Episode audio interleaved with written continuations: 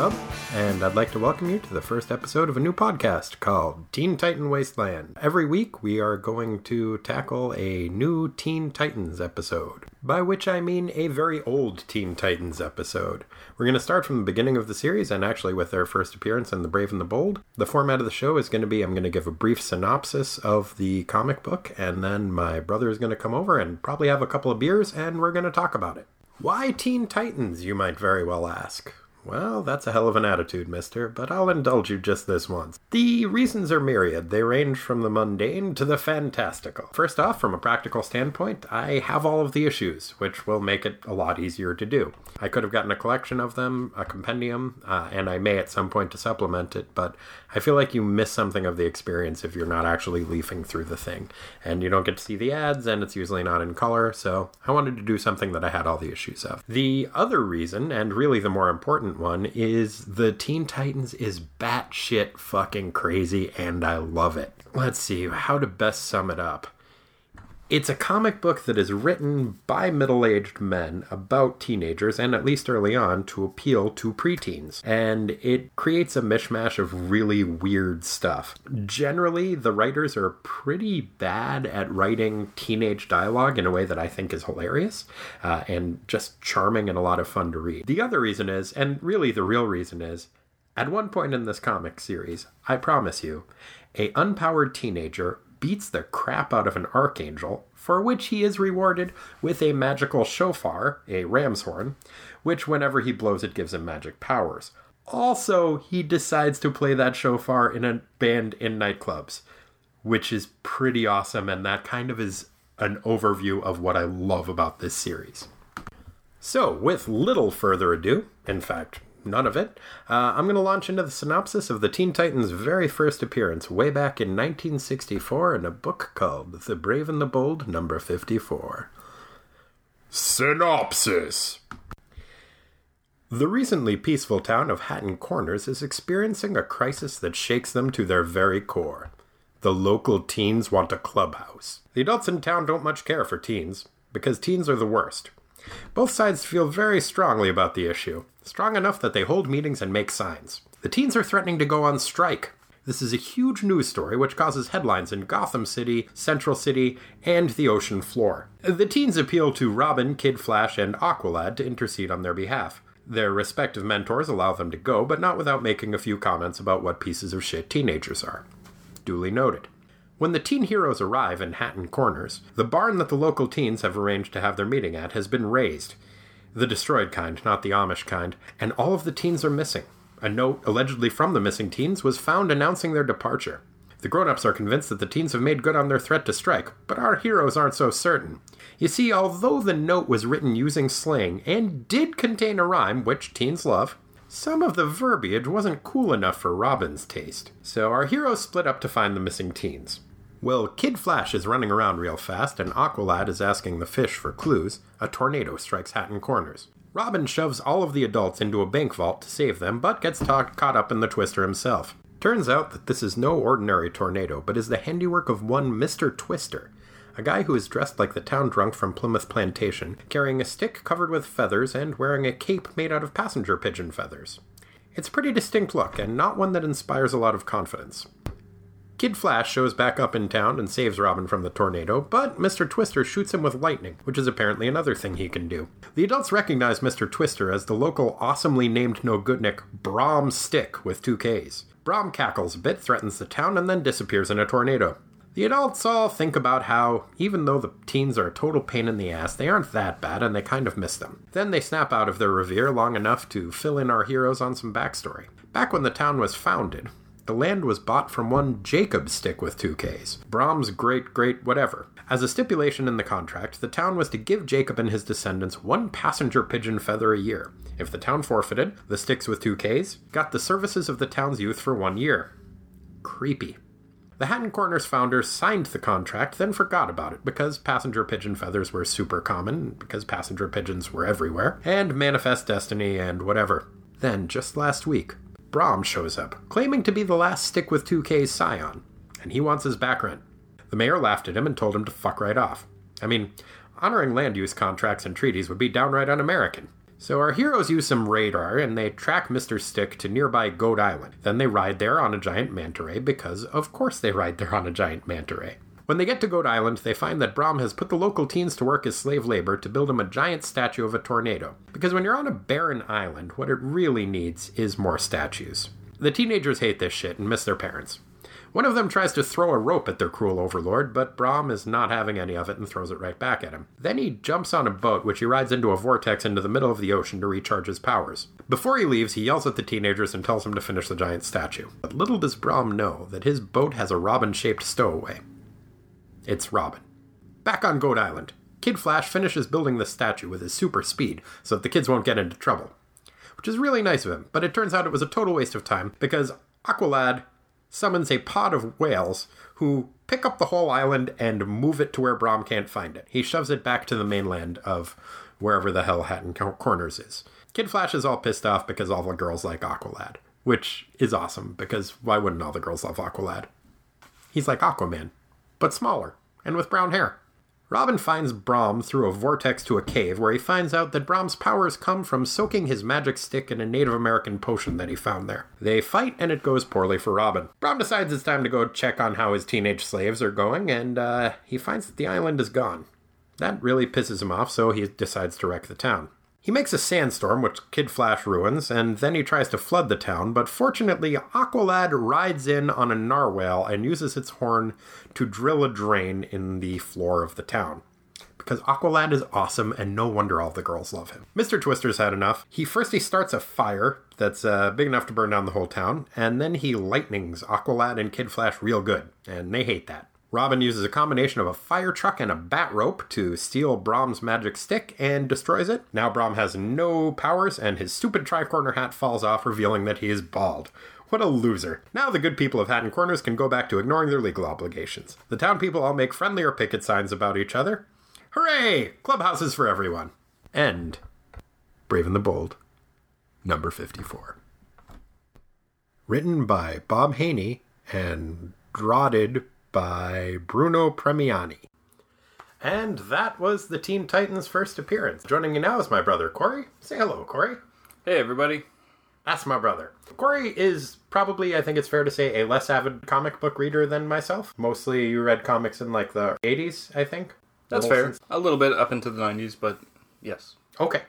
But really not too much of like older stuff like this. Correct. Cool. What'd you think?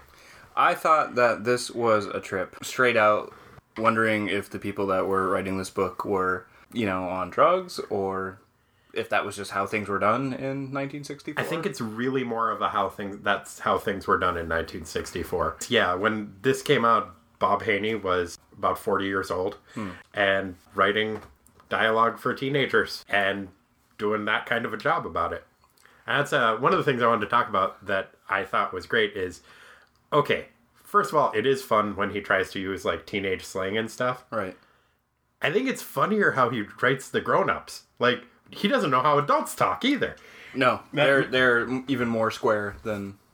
Yeah, my my favorite favorite scene in it is well, I love all of the signs that everybody makes that they keep bringing to meetings. Right. The best one I think is a grown up holding up a sign that says "More chores, less play."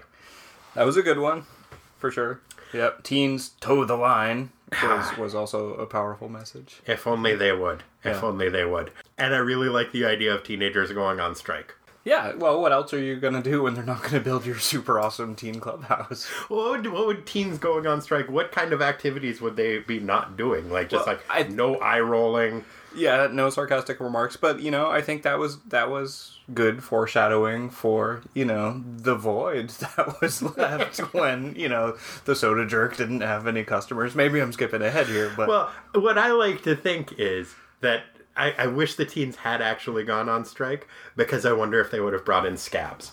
Because like normally I would not cross a picket line. I'm very pro union, but if I could get a job as a teen just being a teen, I think I would go for it. I think I have a lot of experience that I could bring to the situation. Yeah, the pay's not great, but you, no. could, you could have a good time with it. Well, and I think that I would do a good enough job that after they brought back the real teens, they would probably keep me on for a little bit. Yeah, yeah, yeah. There was another the uh, the note that Brom leaves Ah, yes. is, is is one of my favorite things that happened. I was I gotta say I was kind of anticipating that we would have to wait a couple issues in for things to get kind of wacky, but it pretty much starts off batshit crazy No, from yeah. the beginning. Yeah, weird from the get go. Yeah, the note that Mr. Twister leaves when he is pretending to be a teen.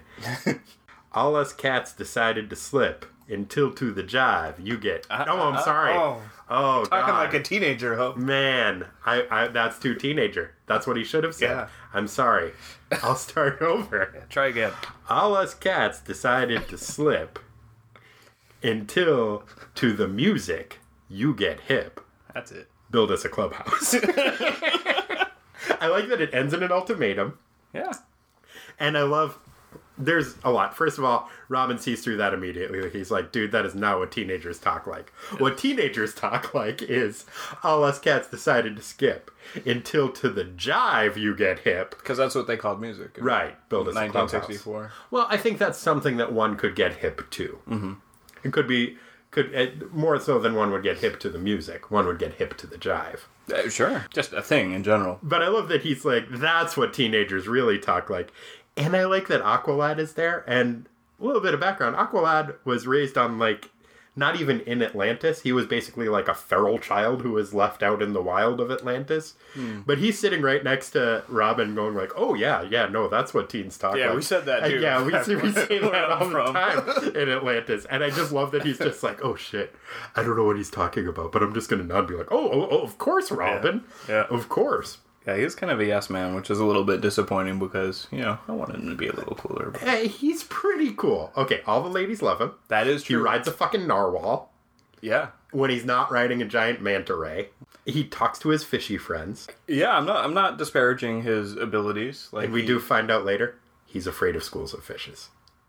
Uh, I didn't know that. No, no, it comes out later in, in, in future issues. That's a it's weird thing to be It's a afraid of. spoiler alert. Well, it is when you're, you know, your power is to talk to fishes and you live under the water.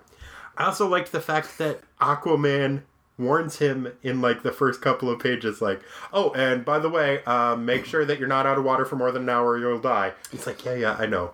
That was actually stressful for me because I was like, "Oh my god, he's like gonna want to hang out with his on-land friends and he's gonna suffocate and it's gonna be tragic." But then, like right away, he gets back into the water. They So it, they really cool. seemed like they just skipped over that. Like it's they set it up like it's the gun in the first act of a play, Right, yeah. And then it's like, oh yeah, and then that just guy just has a gun the whole time, never fires. Yeah, don't worry about that. yeah, it's cool. Yeah. So uh, yeah, the setting of this, I think we we didn't really talk about that, but it has this real like old timey like New England feel. Like you know the names like remind me like Massachusetts or you know somewhere on the the northeastern seaboard. Well, the Hatton Corners Mm-hmm. thing. Well, there's that, and there's the fact that the main villain Brom, which the Brom thing, the only person I've ever heard named Brom was Brom Bones Mm. from the Headless Horseman tale. I that's not the name of it. What's it? Ichabod. Ichabod Crane. Brown bones. Brown Bones. Yeah. Ichabod Crane and Brown mix Bones have an adventure. You know that that old tale. Yeah. Um, Brown Yeah. Bones and Ichabod It's Crane. a New England thing, Have, you know, have, a- have a time. know. It does make it seem more like old timey and colonial. Right. Yep. And they never explain why he's dressed like that, except for just I guess to prove that he's it's a descendant.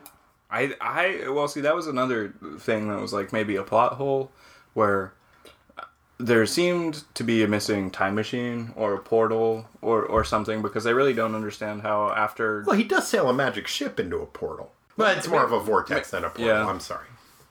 yeah yeah that could that To go could to that could be cave. it you know I didn't I didn't really connect the dots there but it does seem pretty weird that like this like super old timey dude with like this weird ass like almost pimp style feather cape.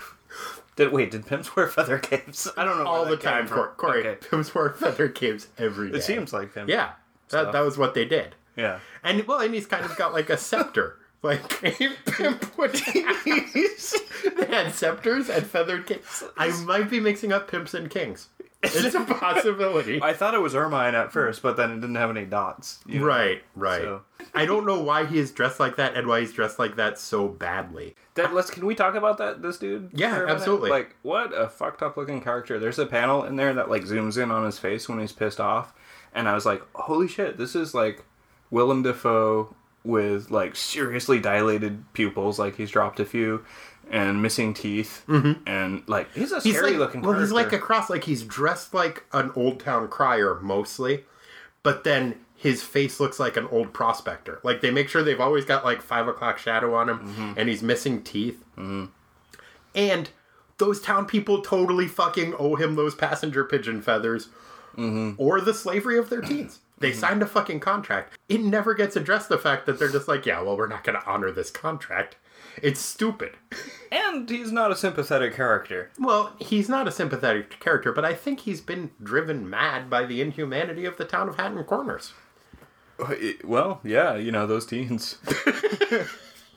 I really enjoyed all of the teen grown up interplay dynamics. It's really nice. It reminds me, I think it feels like the whole issue was like the precursor and possibly ins- the inspiration for Wild in the Streets. Have you hmm. ever seen that?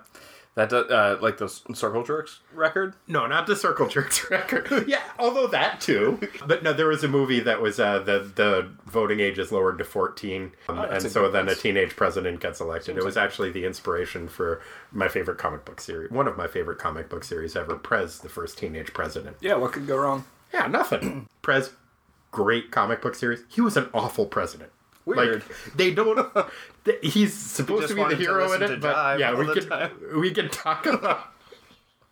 he just wanted people to get hip to his jive, and they wouldn't. They wanted to get hip to his music because they were too old. That's that's the problem. You know, there's a generational gap that that's addressed. I think because you gotta take in a, the historical context of this. This is like you know mid right, just like mid '60s, right? Which Yeah, is when all this early 60s. countercultural stuff was starting to happen. It's it's like they're just like we need to do something about the civil rights issues that are facing Yeah. America right now.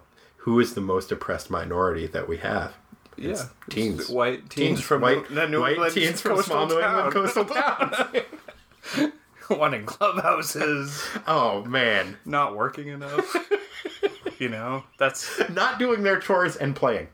they're playing too much. They're playing too much, not enough chores. No play. I really want to have a T-shirt that says "More chores, less Let's play. and just maybe start carrying a picket board around. Uh, I I feel like the poster board industry has fallen on tough times. I feel like this was their like boom town time when anybody ever anybody had an opinion about anything. They're like, well, let's make our signs. Go to the meeting. Yep.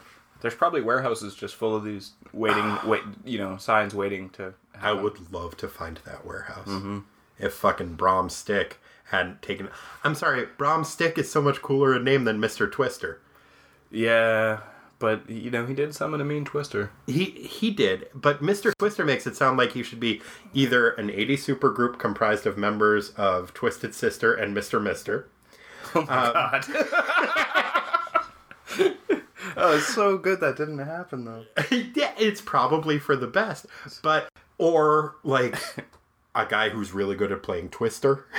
Like just a super Right. limber guy, like the guy from Street Fighter, the uh, who has the yoga fire. Yeah, like he guy. could have been called Mister Twister if he decided to play Twister more. Yeah, it um Well, he controls the weather, he controls the weather. and like Mister Weather doesn't really have a. a There's so many guys who control the weather in comic books, though. There's the Weather Wizard. Mm-hmm. There's Storm. That's two. There's two guys who control the weather. I feel like there are others, That's but they're not than one. leaping to mind right now. well, including Mister Twister, we got three. that that brings the, the number to at least three. Yeah, there's at least three people that control the weather. That's too many. It's it's yeah.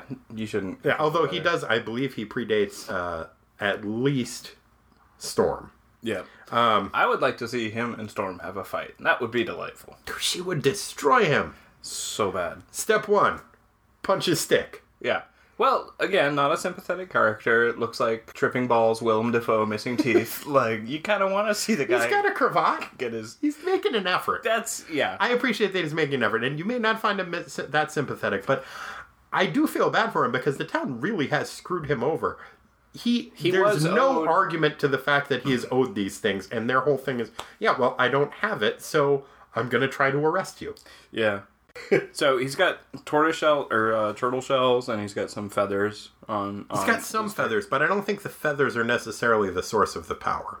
Like, I don't know why he needs the passenger pigeon feathers. I don't know why his great, great, great great grandpa needed the passenger pigeon feathers. It's like something, some like Native American, like uh, As part of know, part of the mojo. Yeah, They yeah, have- that that happened back then. Oh yeah. Okay.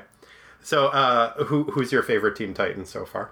You know, I, I I'm gonna have to say it's uh it's Kid Flash because of his. That's what he's called, right? Kid Yeah, Flash. he's Kid Flash. It's what I like about Kid Flash is that whenever he's doing anything, he verbalizes the explanation for what's happening. For example, when the first of the promised threats, which I somehow missed being promised before, but apparently were promised threats from Mr. Twister. Yeah, I actually missed the part where he promised them to, but then I did catch when they all said that he promised them. So Yeah. apparently he did. Like, yeah, okay. So this dude said, like, I'm gonna first throw a giant, huge cloud of yellow dust on your town. He was very specific with the color scheme of them too, mm-hmm. because it was yellow dust and then a giant green cloud that just made water come out of it. Like, but It could have just been a regular cloud. So we're Sorry. getting- we're getting- sorry, we're I'm getting off, I'm off topic. Yeah. No, But- I mean, there's okay. So there's three threats. The first of which is like I'm gonna dust yellow the shit out of your town. Yeah. You guys are gonna hate dust. Yeah, it's the worst. I don't like dust. I'm allergic to it. Yeah, me too. It makes terrible. me sneeze. Yeah. It's like allergies. People had allergies back then. But um, but Kid Flash is like, dude, I know I'm fast, man, and I'm gonna run. And it's actually really good that he explained this to the readers for out Sure. loud for no reason. You know that like I run so fast, it's gonna make a a vortex. And then you know the little like nor- nar- narration square. I don't know what you call that in the Caption um, box. the caption box that comes up is like like a super speed vacuum cleaner. You know, Kid Flash runs through, and the dust just follows them all. And he's such like a good little Samaritan that like he doesn't just like run to the edge of town or to the next town and just leave this giant fucking pile of dust on the next town. He finds a place that wants the dust. There's literally a sign that says "Phil Wanted." A Like- swamp. Yeah. Yeah, it's perfect. Yeah. He, and he just leaves. All he has to do is destroy a in the- wetland. Yeah, But it's a wetland that nobody wanted. nobody. They like dry land. Yeah, you know, and they got to build more. He um, could have just taken the dust to Goat Island. Nobody's using Goat Island. I don't even Did think there were any where Goat goats Island there. was at this point? Well, Yeah, he'd have to get over yeah. the water to do that, though. No, because because Aqualad dragged it to land. Oh, yeah, we should probably explain that because that was some serious shit with his herd of whales. Yeah. That's why that brings it to my favorite Teen Titan, which is Aqualad. He is So far, anyway. You know, we're gonna meet some more Teen Titans, favorite. but uh, Yeah. I like it. Like like I said earlier, I like the fact that he pretended to know what Robin was talking about. And also, I gotta just say it, Robin seems like kind of an asshole. I think he's overcompensating for not yeah, having he's any totally powers, but like, for not having any. pro- yeah, he's powers. definitely got a, a a little man complex about Yeah. Mm-hmm. not having powers, and he does a pretty good job for the most part. for a teenager. Yeah, for a teenager. Yeah, God, I wish he'd do more chores. stop playing other. I, I like that he's just like, yeah, oh, yeah, we all use slang like that at the bottom of the ocean, too. I feel like Aquaman's probably kind of a dick to him. He was the harshest of the like the parental critiques that each of the three Teen Titans got. Although, really, all three of them did start off by just being like reading the headlines of wherever. I think the Flash's headline was on the side of a building, which didn't make a ton of sense to me. Maybe it was like a stock ticker or something. but it looked like the headline was carved into the side of a building. But it, it that was they all responded by pretty much immediately just being like, "God, teens, they're the worst, aren't they?" Despite the fact that they all had teenagers in the room. And all of the teenagers had the same response, which is that like you just don't understand. You've forgotten that you were ever young. Yeah, you were a teenager once. Yeah. But mostly I love Aqualad because um, he rides a giant manta ray around. He talks to fishes. He rides a narwhal into town and uses it to drill a hole into the town's floor to drain all the water, which must have totally fucked up their sewer system. I don't think that's how floods work. How did he know there was aquifers? I mean, he's Aqualad. Oh, If it's got aqua point. in the name, he, he's at least a little bit. doesn't even need animals. to its he just jive. knows. He Yeah. just knows. Or he maybe he asked them. Yeah. That's that's mostly. I was still worried the whole time that he was going to run out of air. I know, and it, they never even brought up the fact. I think he stayed in water for most of the adventure. Mm-hmm. It's convenient. I think maybe Bob Haney had something in mind that he was going to do with it and then just forgot or ran out of time because a, a ton I feel like happened in this issue that was pretty short where not a ton happened. Oh, sure. I don't understand why the cloud had to be green that brought floods. It could have just been Because cloud. rain, rain, cloud. rain clouds are green. Are they?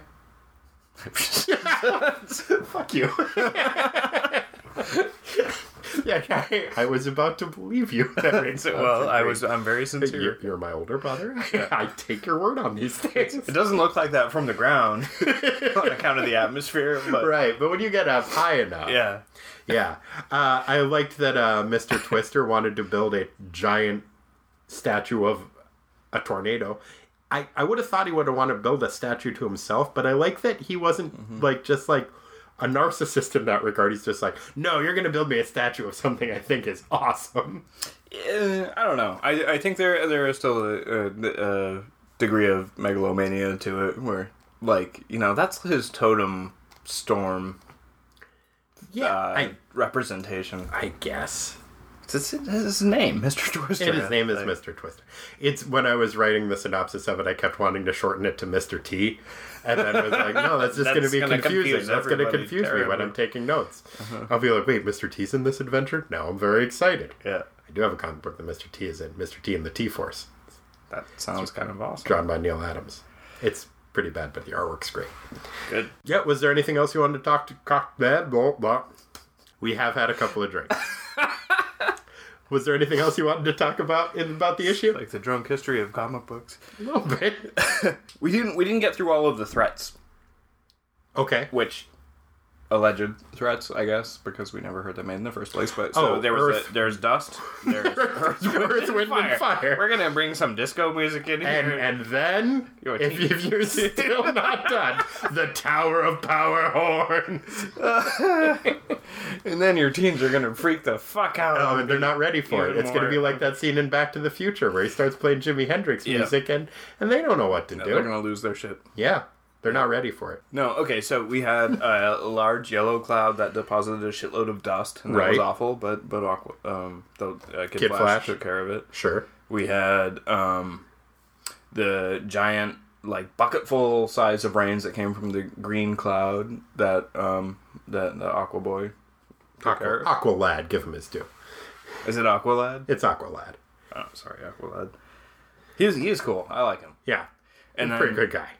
And then but like the last and you know that was kind of the, the whole like dynamic that this thing is setting up is getting back to like the little man syndrome that Sure. that It Robin is had. also both of those things like sandstorms happen, rain certainly happens. Those are both Floods weather happen. things. Yeah, that's a legitimate thing. Like at the, first when the third one, he brings down a rain of fire. a rain of fire So yeah. fuck it. He, he could just do anything. Like maybe the weather-based stuff is like a mental block that he has. Yeah. Because it seems like that staff pretty much whatever he wants it to.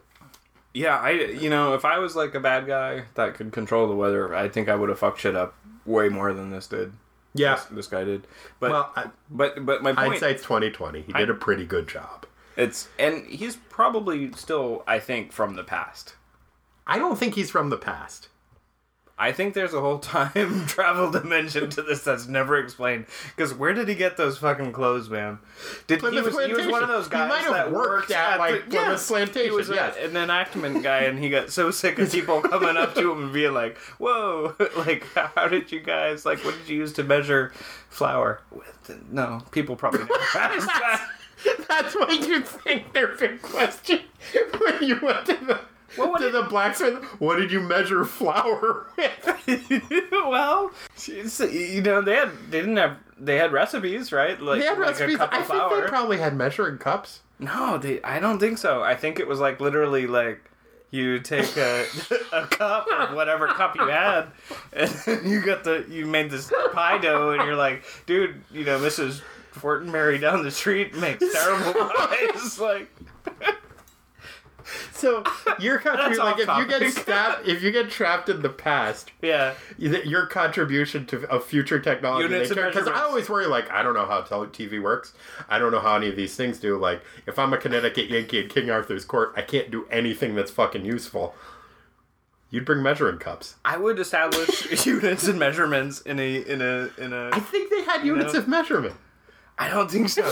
I think in they were so busy fleeing the Church of England that they got on the boat and they put all their beer. Oh, there so you think they had them, but they just left them at home when they left England? I, people were eating off daggers and shit back then. They didn't even have forks. They didn't have forks yet. That's true. Okay, Okay. they didn't have forks. They probably didn't have a set of measuring cups. See, I just bring them forks.